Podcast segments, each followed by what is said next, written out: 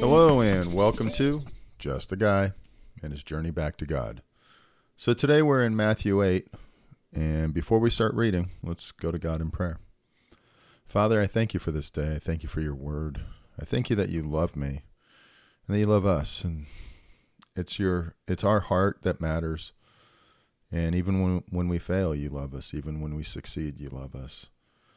It's through your son's sacrifice and grace that you love us, not through our own actions. And so, Father, I lift up this time.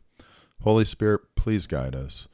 May this be a message that directly comes from you, that it's your words, it's your message, it's your wisdom that we hear. Nothing from me, but everything from you. It's in Jesus' name I pray. Amen. So before we read, I want to just go over something real quick that I that I was reading earlier today. And it struck me as very powerful. And what the concept was is as soon as Jesus comes down from the mountainside where he's preaching the Sermon on the Mount, there three people are healed, three types of people, and none of it's by accident. It's not like Jesus and God are like, oh, that's convenient. These are all things that are planned out. And the very first person that he heals is a leper. And lepers are just terrible in this society. They they have to walk around with their clothes totally torn apart, their hair a mess, and they have to stay basically 100 yards from anyone. And they have to scream out, unclean, unclean, when they go are around anybody. Even their own family can't can't get close to them. They're true outcasts. Their their families can only be like 20 feet, 15, 10, whatever it is, but they can't get close to him. And yet, as this man is cry, crying out, unclean, he still is allowed to come up to Jesus, and Jesus heals him. So then you have a Gentile, and one of the worst Gentiles you can have, a Roman soldier. The Romans were oppressive, and yet Jesus heals his person, his servant. And last, you have a woman, and she's healed of being sick and close to death.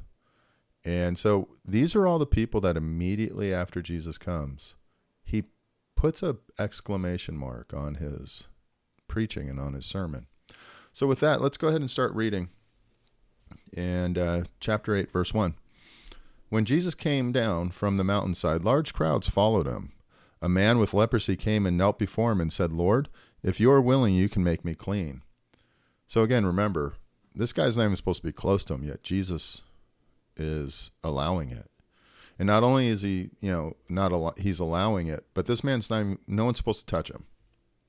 He hasn't probably been touched by another human who who does not have leprosy for years and years and years. So he hasn't even had a human interaction on that basis. Jesus reached out his hand and touched the man. I am willing, he said, be clean. And in the Greek, it, it uses the same word where it's actually ind- indicative that Jesus put both hands on the man's shoulders and pulled him close. Immediately he was healed and cleansed of his leprosy. Understand what that means. Leprosy, your, your hands and your arms and your body parts, they don't rot and fall off. Apparently, you don't have any feelings. So you injure them all the time, and then they're infected, and then they rot, and they're, they're bad, and so they become stumps but he was healed and he was clean, which means that his most likely his stumps that were his hands have been repaired. His feet, which have been distorted and, and dis, um, have been completely mangled, have been repaired, and now they're healthy again. So he says, I am willing, he said, be clean. Immediately he was cleansed of his leprosy. Then Jesus said to him, See that you don't tell anyone, but go, show yourselves to the priest, and offer the, the gift Moses commanded as a testimony to them. When Jesus had entered Capernaum, a centurion came to him asking for help. Lord, he said, my servant lies at home paralyzed, suffering terribly. Jesus said to him, Shall I come and heal him? The centurion replied, Lord, I do not deserve to have you come under my roof, but just say the word, and my servant will be healed. For I myself am a man under authority, with soldiers under me. I tell this one, Go, and he goes, and I tell that one, Come, and he comes. I say to my servant, Do this, and he does it. When Jesus heard this, he was amazed and said to those following him, Truly I tell you, I have not found anyone in Israel with such great faith. I say to you that many will come to the feast, come from the east and west, and I will take their place. I'm sorry. I say to you that many will come from the east and the west, and will take their places at the feast with Abraham, Isaac, and Jacob in the kingdom of heaven. But the subjects of the kingdom will be thrown aside into the darkness, where there will be weeping and gnashing of teeth. Meaning that people from the east and the west, non Jews, will come to the feast. They'll sit next to Abraham, Isaac, and Jacob, who we've just read about. But then the people who are part of the Jewish kingdom will be thrown out because they don't know Jesus. But those people, those Gentiles, do. Then Jesus said to the centurion, Go, let it be done just as you believe it would. And his servant was healed at that moment. When Jesus came to Peter's house, he saw Peter's mother in law lying in bed with a fever. He touched her hand, and the fever left her, and she got up and began to wait on him. So here he is, a leper, a Gentile, and now a woman.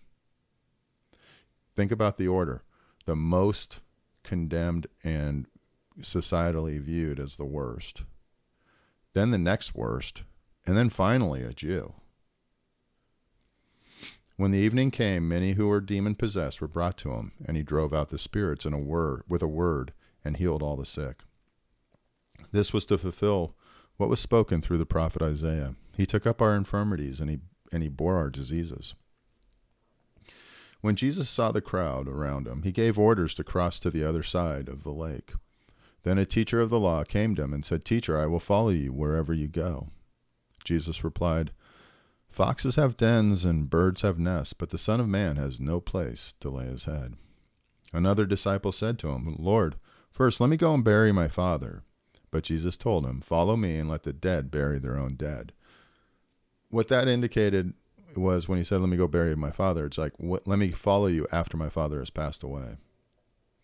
And if you think about it, when you you know as Jesus' testi- uh, story is told his disciples go home at times they go to places and jesus goes off by himself to a mountaintop because he truly did not have a home then he got into the boat and his disciples followed him suddenly a furious storm came up on the lake so that the waves swept over the boat but jesus was sleeping the disciples went and woke him saying lord save us we're going to drown he, re- he replied you have little faith, why are you so afraid? Then he got up and rebuked the winds and the waves, and it was completely calm. The men were amazed and asked, What kind of man is this? Even the winds and the waves obey him. I always find that interesting since they just watched him heal a, leper, they just watched him cast out demons, they just watched him heal all sorts of people. And then it's like, oh, because he calmed the storm, he's like, they're like, oh, dang, who's this? just interesting how how they think. But at the same time, I've seen people healed, I've seen demons cast out, and yet then I still question whether or not Jesus can help me in my in my circumstance. And yeah, so I'm no I'm no different. I have to remind myself of that. When he arrived at the other side in the region of the Gar- two demon-possessed men came men coming from the tombs met him. They were so violent that no one could pass that way. What do you want with us, Son of God? They shouted. Have you come to, here to torture us before the appointed time? Because they know there's an appointed time, which is read about in Revelations. Some distance from them, a large herd of pigs was feeding. The demons begged Jesus, If you drive us out, send us into the herd of pigs. He said them he said to them, Go. So they went out and went into the pigs, and the whole herd rushed down the steep bank into the lake and died in the water. Those tending the pigs ran off went into the town and reported all this, including what had happened to the demon possessed men. Then the whole town went out to meet Jesus, and when they saw him, they pleaded with him to leave their region. You know, I would have thought, you know, my mental thought process was, wow, they would have thought, asked him and pleaded with him to stay. But can you imagine all, all those demons, what the noise they may, must have made as they screeched and, and bellowed and left and went into the pigs? and then the pigs were screaming and went over the side of a cliff. I mean, it must have been pretty scary. So, Anyways, I think with this, it's very important for me to remember God loves everybody. he died for all of us. He created all of us. So contempt I can't have. I can't have contempt for a person. I can dislike what they what they do, but I can't have contempt for them. I have to understand that Jesus made the priority of showing that he was healing a leper before he healed anybody else. And the leper was the worst of the worst in this in the Jewish society. So who am I to say I can't love some someone else just because I disagree with them? It's a conviction on my heart that gets bigger and bigger every day as I read through this, as I've read through Genesis, and I thought those guys are so dumb, and then I realize I do the same thing. And as I go through all of these books, I realize it's a picture of me that I'm seeing. Those people who are dense, that's me. The people who are sinning, that's me. And the only solution that has been consistent throughout the entire Bible, it's all been pointing to Jesus. And it's submitting fully to Him. I'll tell you, with with the economy the way it is, things are a little tough for me personally. I have a big deal today. Could use some prayer on it, but or a big discussion about an opportunity. But regardless, it's the faith in God that He's leading me to and helping me to grow in. Regardless if I get the, this deal or not, the most important thing is my heart with Him.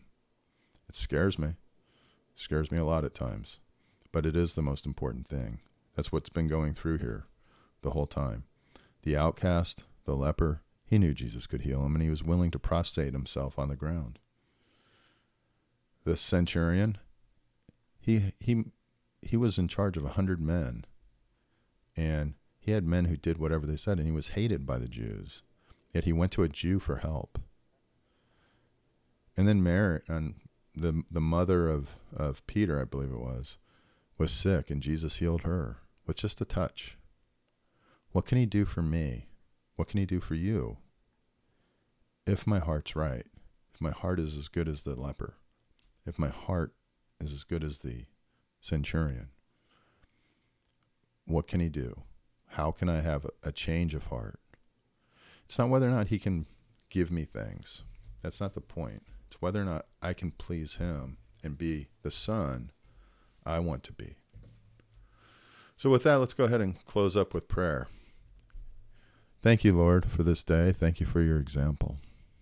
I just lift up this time and I pray that I would be the son you want me to be. I know you love me and you want what's best. You say, ask and it will be given. We don't have because we don't ask. Lord, I lift up this time and I just pray that I would, my ask, serve you as you want me to serve you. I pray that I would have com- comfort and confidence that you are in charge. And I pray for me to do your will. I pray for your Holy Spirit to guide us, to walk with us, and for us to commune with you in spirit so that we can understand who you are a little bit more. It's in Jesus' name I pray. Amen. Hey, thanks for joining me at Just a Guy and His Journey Back to God. I hope you have a great day.